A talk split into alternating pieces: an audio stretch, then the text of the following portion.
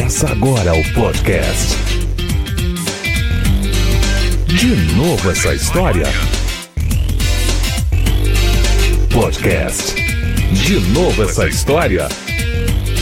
Com Noah Arthur.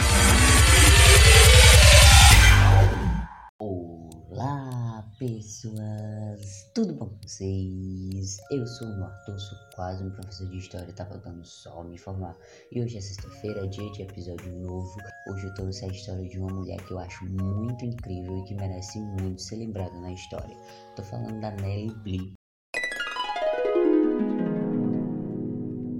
A Nelly, que foi escritora, jornalista, inventora, administradora e voluntária de obras de caridade,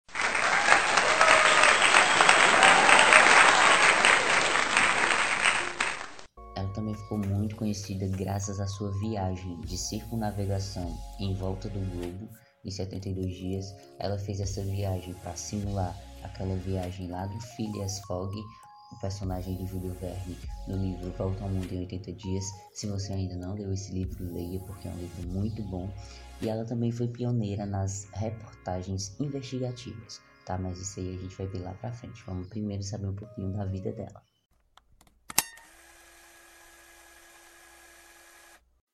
Ela nasceu em uma pequena cidade na Pensilvânia em 1864. O nome dela era Elizabeth Jane Crocham.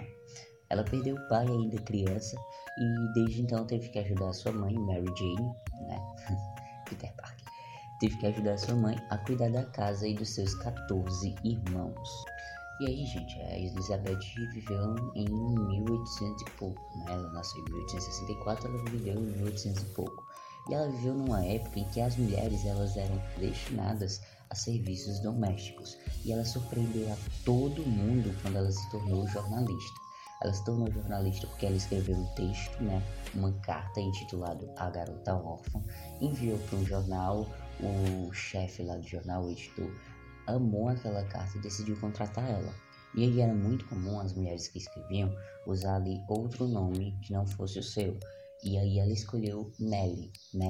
Ela tinha escolhido Nelly Bly, é, N-E-L-L-Y, só que por erro do seu editor ficou Nelly, que é N-E-L-L-I-E, certo? E aí desde então ficou desse jeito, ela não trocou e vida que seguiu.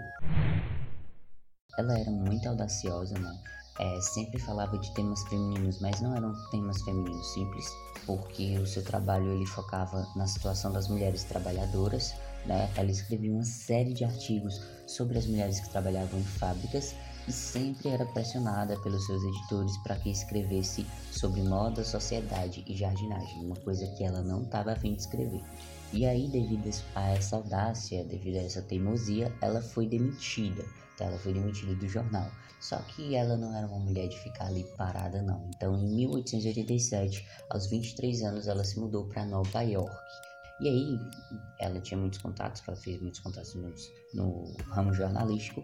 Graças a, esse, a, esses contatos, ela foi convidada por um editor do New York World, o prestigiado jornal diário de Joseph Pulitzer.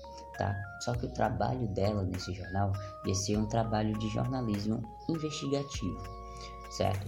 É, a vaga que ela aceitou pedia que ela trabalhasse infiltrada no hospital psiquiátrico feminino, o Women's Lunatic Asylum. Esse hospital era localizado na ilha de Blackwell, que é a atual ilha de Roosevelt. É, o local era envolto de rumores bizarros e ninguém sabia o que de fato acontecia ali, e foi por isso a necessidade da investigação. A Nelly aceitou o desafio sob a promessa de que em 10 dias ela seria resgatada do local. E aí, nos primeiros dias, ela descobriu que o hospital abrigava mais do que podia comportar. Isso não é uma novidade, porque a maioria desses cantos eram assim. Logo, as condições de vida ali eram banhadas em negligência, a comida era ruim, é, a comida de lá que ela falou era arroz, carne estragada, pão seco e água. As enfermeiras eram abusivas, as pacientes eram amarradas, eram maltratadas e sexualmente abusadas. A Nelly ela escreveu um relato, eu vou ler aqui o relato para vocês, tá? É, abre aspas. O que, exceto a tortura, poderia gerar insanidade mais rápido que esse tratamento. Aqui, uma classe de mulheres foi enviada para ser curada. Gostaria que os médicos e especialistas que me condenaram por minhas ações, que provaram suas habilidades, que peguem mulheres sãs, que calem suas bocas e as façam se sentar às seis da manhã às oito da noite em bancos duros, que não deixam que elas falem ou se movam durante horas sem dar-lhes nada para ler ou conhecimento sobre o mundo lá fora, dando-lhes comida de péssima qualidade e um tratamento brutal, e vejam quanto tempo levará para que elas se tornem loucas. Dois meses as destruíram mental e fisicamente. Fecha aspas. Ou seja, era um tratamento horrível. Fora isso, a jornalista também descobriu que uma boa parte das mulheres internadas nem eram mentalmente incapazes. Algumas eram apenas pobres e outras simplesmente não sabiam inglês. E aí, como prometido em seu décimo dia de internação, a Nelly foi resgatada e a experiência que viveu ali serviu como material para ela escrever um livro, que ela publicou logo que foi libertada. O livro é intitulado 10 Dias em um Hospício, tá? 10 Days in the Madhouse. É um livro muito bom. Quem tiver aí o prazer de ler, eu sugiro que leiam porque vale muito a pena. Tem tudo detalhado, tem a opinião dela. É um livro que vale realmente a pena ler. E bom, né, depois daí a Annelise tocou a vida para frente e em 1895 ela se casou com o milionário Robert Sima. Né, ela tinha 31 anos e ele tinha 73. Então, com esse casamento, ela se aposentou do jornalismo e se tornou presidente da Ironclad Manufacturing Company, que fabricava containers para latas de leite e chaleiras. Foi mais ou menos nessa época que ela se tornou inventora e recebeu patentes de embalagens de leite e cestos de lixo. Então a Nelly era uma mulher que não ficava parada. Aí seu marido morreu. Quando seu marido morreu, ela se tornou a primeira mulher a liderar uma indústria no país